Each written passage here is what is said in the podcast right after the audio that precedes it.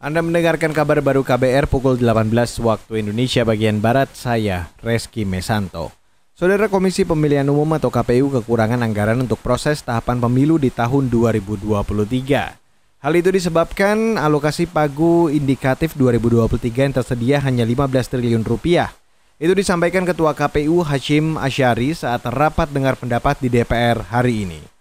Sementara untuk kebutuhan anggaran KPU untuk tahun 2023 adalah 23 triliun 857 miliar 317 juta 226 ribu. Dengan, de, dengan demikian masih terdapat kekurangan anggaran KPU untuk tahun 2023 de, ke depan yaitu sebesar 7 triliun 869 miliar 445 juta 225 ribu. Ketua KPU Hashim Asyari menambahkan anggaran yang diajukan meliputi agenda pelaksanaan tahapan pemilu, honor anggota badan ad hoc, logistik pemilu, serta sosialisasi dan pendidikan politik pemilih. Sebelumnya KPU merinci besaran anggaran pemilu 2024 yang diusulkan sebesar 76 triliun rupiah. Dari jumlah itu 82 persen akan dimanfaatkan untuk kegiatan tahapan pemilu.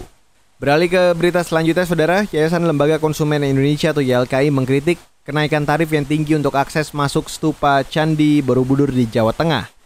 Sekretaris Pengurus YLKI Agus Suyatno mengatakan kebijakan menaikkan tarif masuk untuk perawatan situs bersejarah bukanlah kebijakan yang tepat kalau memang tujuannya untuk menjaga kelestarian Borobudur ya tidak dengan tarif yang tinggi tetapi dengan pembatasan jumlah orang yang akan masuk atau naik ke dalam Borobudur tersebut yaitu tim bisa secara penjualan tiketnya secara online sehingga bisa terkontrol misalkan ditentukan dalam satu hari hanya 500 pengunjung yang bisa naik ke Borobudur sehingga tiket yang dijual juga cuma 500 tapi dengan harga yang fair bukan harga yang ditentukan saat ini. Sekretaris Pengurus YLKI Agus Suyatno menambahkan kenaikan tarif Candi Borobudur juga harus disertai dengan kajian kemampuan dan kesediaan membayar dari masyarakat. Dia menyarankan agar pengelola menerapkan denda dan sanksi tegas bagi pelaku pelanggaran dan perusahaan untuk melindungi Borobudur. Pemerintah sebelumnya berencana menaikkan tarif masuk stupa Borobudur hingga Rp750.000.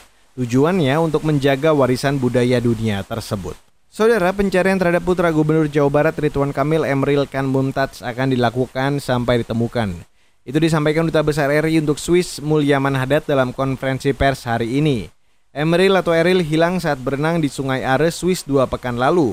Mulyaman mengatakan polisi sudah mengerahkan petugas khusus untuk pencarian, mulai dari patroli darat, patroli perahu, penggunaan drone, teropong kondisi dasar air hingga penyelaman. Mulyaman menambahkan KBRI Swiss juga akan memberi pendampingan kepada keluarga yang ikut melakukan pencarian. Pencarian sudah sejauh 29 km dari titik hilangnya Eril. Proses pencarian hari ini memasuki hari ke-12 sejak dinyatakan hilang pada 26 Mei lalu.